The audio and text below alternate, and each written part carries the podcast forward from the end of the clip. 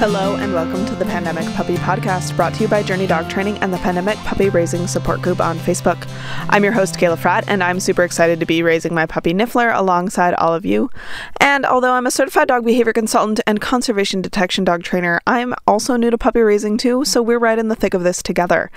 Today, we are talking about leash skills for puppies, and it's just me on this episode guiding you through how to teach your puppy how to be a civil canine on leash and around town. So, um, we'll get into that in a moment, but before we get started, a couple housekeeping things. One, this podcast is supported by our members over on Patreon for as little as three bucks a month. You can support this podcast and get perks like submitting questions for us to tackle at the end of each episode. You can sign up over at patreon.com slash pandemicpuppy.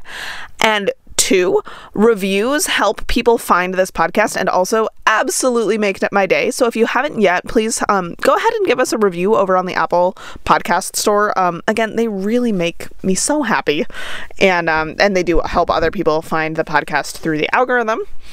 And then finally, number three. Um, I am running a fundraiser to help cover the costs of my van repair. Barley, Niffler, and I just moved into a Sprinter van, which will allow us to um, save money um, hopefully in the long run on field vehicle or uh, field housing for our jobs as conservation detection dog uh, teams. However the vehicle that we bought has needed pretty extensive and unexpected repairs so you can find um, the link to donate to that over at gofundme if you just kind of search canine conservationists field vehicle repair. We'll also of course have the link in the show notes. Um, i'm actually recording from inside the van right now for the first time ever so that's pretty exciting. Um, but uh, again the repairs have been kind of this ongoing nightmare um, where I mean, we don't have to get into it right now. But anyway, any support um, that you can offer would be much, much appreciated. So let's get into leash skills. So, you know, the first thing that I want to say here is that for most of us, we don't want our dogs pulling on leash. We want our dogs walking alongside us. Um, but I think for those of us with smaller dogs or um, in particular lifestyles, it is fair to kind of ask the question of whether or not it's actually a problem for you if your dog pulls on leash. Um, and I think sometimes we get really hung up on the idea of like, oh my gosh, people are thinking we're going to be bad dog owners if we just let our dogs pull on leash. But it's only a problem if it's a problem. You know, obviously, if you've got a much larger dog who might be dangerous and pulling you around a lot on leash, that could be a problem. But if your dog um, isn't injuring you and you are under control and the dog is under control um, of you, particularly again with like our medium to smaller size dogs, um, I think it might be fair to ask whether or not you really need to teach your dog to not pull on leash. Um, again, for most of us, I personally, it drives me nuts to have dogs pull on leash. so I am a very, um, very into the idea of having my dogs walk nicely on leash. I have a whole video course on loose leash walking, which um, I'll again drop in a link to the show notes, um, so you guys can check that out. Because again, we're going to cover a lot of similar material in this class, in this um podcast, but seeing it in video um is going to be a lot better for you, so you can buy that course. Um, anyway, so I, I, I the point being if it doesn't bother you that your dog pulls on leash and you are able to keep your dog under control and you're not hurting your dog using the equipment um, that you're using, um, so if they were pulling on a back clip harness or something like that, it might not be a problem, and that's fine. Um, the other thing to think about is that pulling is always going to be self reinforcing because your dog, no matter what you're trying to teach them, if your dog is pulling and you are still moving forward, your dog is learning that pulling works. So it can be a really frustrating thing to teach. It takes a lot of patience and persistence, and that's just something to keep in mind as you're working on it so let's kind of a lot of times when people start thinking about loose leash walking one of the first things they want to think about is equipment. And you know they're thinking you know do i need a, a no pull harness? Do i need a prong collar? Do i do i need to throw out my flexi lead? Like you know do i need a six foot leash? Do i need a 20 foot leash? Um you know there's so many do i need a head halter? You know god knows what. The reality is your equipment is not going to teach your dog what to do even something as aversive as a prong collar or a, ch- or a choke chain is not going to teach your dog not to pull. It's only going to teach your dog not to pull when they're wearing that equipment.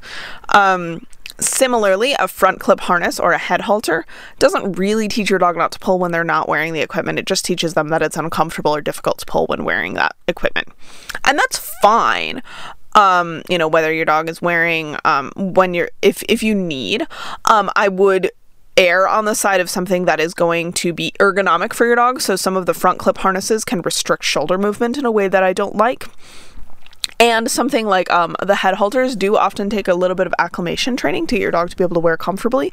But just keep in mind that just because your dog is able to not pull on leash when they're wearing some of this equipment doesn't mean it's going to translate over to when they're wearing a neck collar or um, or a back clip harness or anything like that. So generally, I don't get too hung up on equipment for teaching loose leash walking with this caveat. The way that I personally teach loose leash walking is that my dogs are allowed to pull if they are wearing a harness, and they are not allowed to pull if they are wearing a neck collar. And that matters to me for a couple reasons. One, I compete in canicross and ski joring where I want my dogs to pull when we're either on skis or running together. We also do some bike joring. Two, I don't really care if my dogs pull a little bit when we're hiking or, you know, just kind of generally out and about wearing that back clip harness. Three, that allows me to, as I'm teaching the dog loose leash walking, and it again, it takes so much patience and persistence. And we might have times where, um, particularly like with Barley, when I first got him, we were only able to walk, you know, at times like half a block with loose leash walking before I had to switch over to the back clip harness and just kind of let him pull. But over time, what he learned is that he's never allowed to pull on that back clip harness. So, or on that, um, I'm sorry, he's never allowed to pull on the neck collar.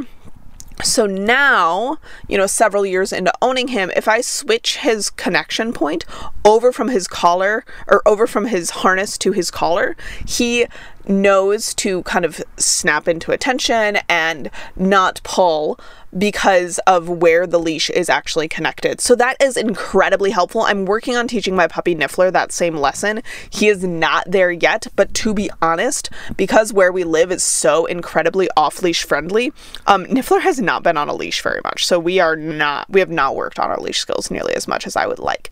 Um, but never fear, I still, I know, I still know what I'm talking about. I've taught a lot of dogs how to do off leash stuff. So, so don't worry about the fact that my puppy currently has not done much of it. And actually, as of this week, because we we have moved into the van and are now living somewhere a little bit more r- urban than where we were living before, Niffler is going to be working on his leash skills a lot starting now. Okay, so the basic thing that you can start with with your very, very little baby puppy is rewarding your dog for position and for check ins. So that basically means, you know, attention is the mother of all behavior. If your puppy is not able to pay attention to you and able to be near you and able to eat food when you're out and about, you're never going to get anywhere with loose leash walking. So you need to start, and generally, this is going to be very easy for little bitty baby puppies. You know, feeding them a little bit of food or paying attention to them, making eye contact, saying hello to them, giving them gentle praise. When they are near you, and paying attention to you. This is particularly important when you're out and about. So I start building a really heavy reinforcement history, which just means, again, feeding your dog whenever they do these things that we like from a very, very young age. Keeping in mind that as your puppy hits teenagerhood, so like Niffler, who's currently about seven and a half months old, it will get harder and start looking worse. Um, and that is completely normal developmentally. So never fear um, that it happens. It's it's not a you know, it's it's not a big deal basically to expect you know as your puppy is like three months four months old they're pretty glued to you. They're going to be wanting to check in with you. They're going to be very cued into that social reinforcement coming from you.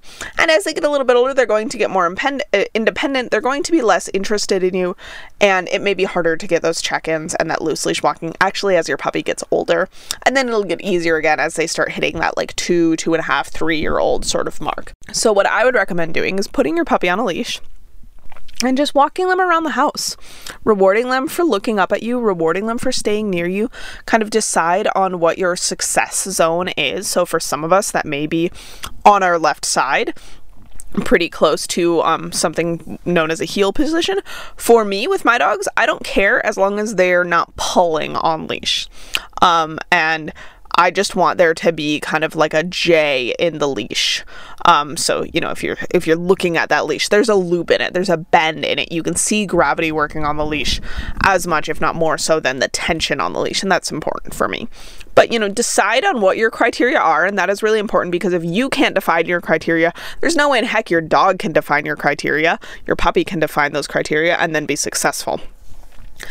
So start around the house, you know, rewarding your puppy for looking up at you, staying near you, um, and then you can start building in your distractions intelligently. So you might start by walking your puppy down a hallway past a couple toys, and then walking them down a hallway past some food that's inaccessible. So maybe food that's up out of reach or in a closed container, maybe, and then walking them down a hallway past a person.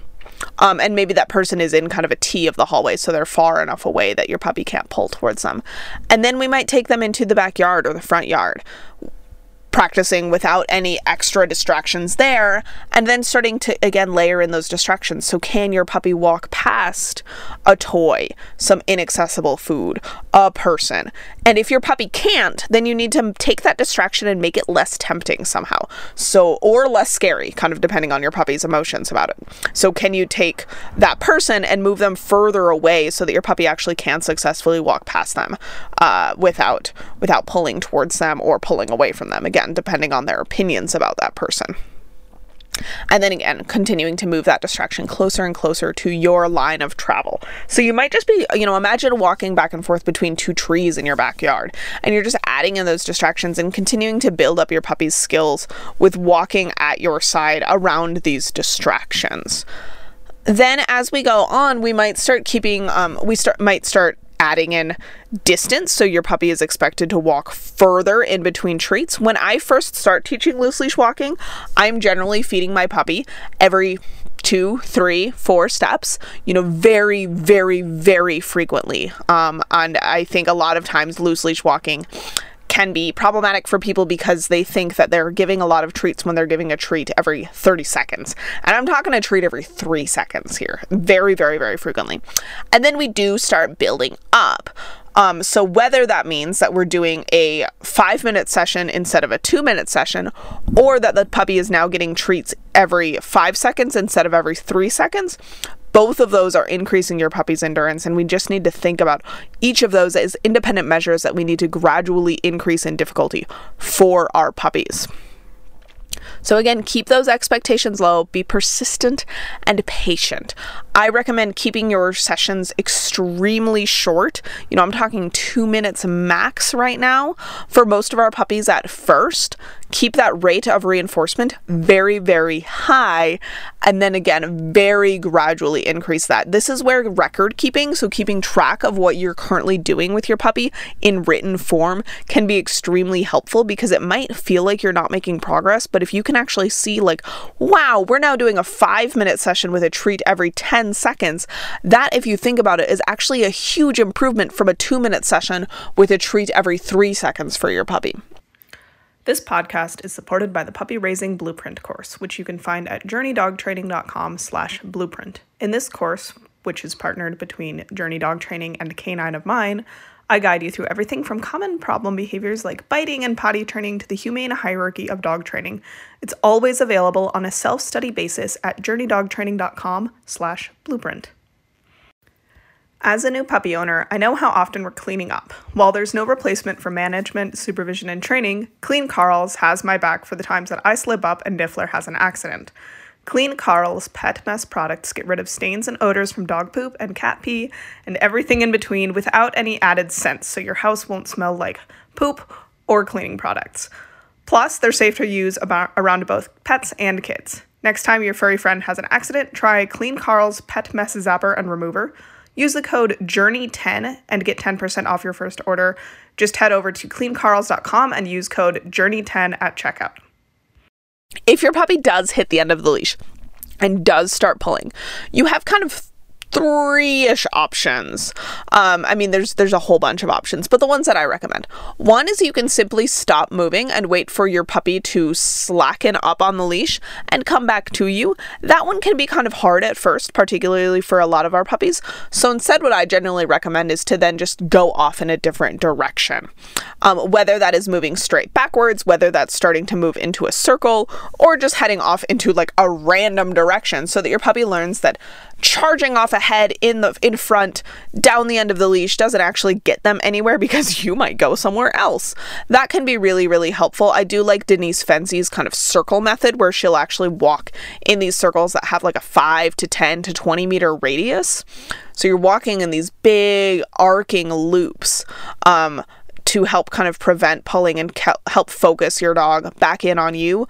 In my loose leash walking course, which again we'll link to in the show notes, I do a um, one of the videos of the exercises I do is of crazy walking, which is basically getting out into a huge parking lot and going um, continuing to feed your puppy for staying near you and staying in position, but walking in a bunch of different random directions and changing direction every couple steps to help really build up the idea for your puppy that you could move anywhere at any time. So therefore, it pays, it behooves your puppy to pay close attention to you and stay close to you.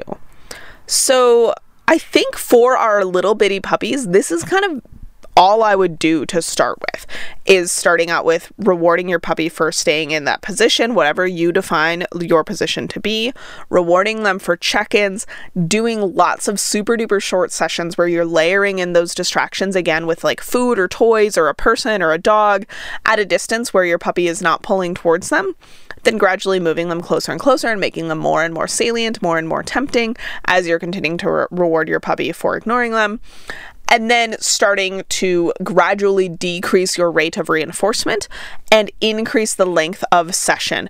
If at any point your puppy is pulling a lot, then we can start changing direction a lot with either that circle or crazy walking method. Again, I think you guys are going to find this loose leash, loose leash walking course that Journey Dog Training has put together extremely helpful. So again, we'll drop a link to that into the show notes. I can't remember exactly how much it costs. I want to say it's $30. But um again i can't quite remember. Um, so just check out the show notes for that. And um, i think you're going to find that really really helpful. It's got video demos of me working with barley with a bunch of different loose leash walking exercises that really help build your dog's understanding of this concept. Because it is an intense and difficult concept for a dog. So i find that mixing a lot of different methods is actually really helpful for this particular problem rather than trying to pick simply one strategy and go with it which is not the same as for all of our other a lot of the other things that we work on I actually prefer not to mix methods because I think that can be confusing for the dog. But for loose leash walking because it is such a an intensive concept I actually find it really helpful to mix a bunch of different methods to help kind of get get that message across. So I hope you guys find that helpful um, and thank you guys so much for listening. Welcome to uh, another mini sode here. Um, if you have more questions about loose leash walking please do join our Patreon Patreon. Again, it's three bucks a month. You can submit more questions there. I'd be happy to answer them in depth, whether we do a live video just within Patreon or continue adding that into our next episodes. If you would like to support the podcast in any other way, you can subscribe, review, and support the podcast over on Patreon. Um, again, that's patreon.com slash pandemic puppy. You can sign up for the puppy raising blueprint course and that loose leash walking course over at journeydogtraining.com. And you can join the free pandemic puppy raising support group on Facebook for more free help. Thanks so much for listening, and we'll be back in your earbuds next week.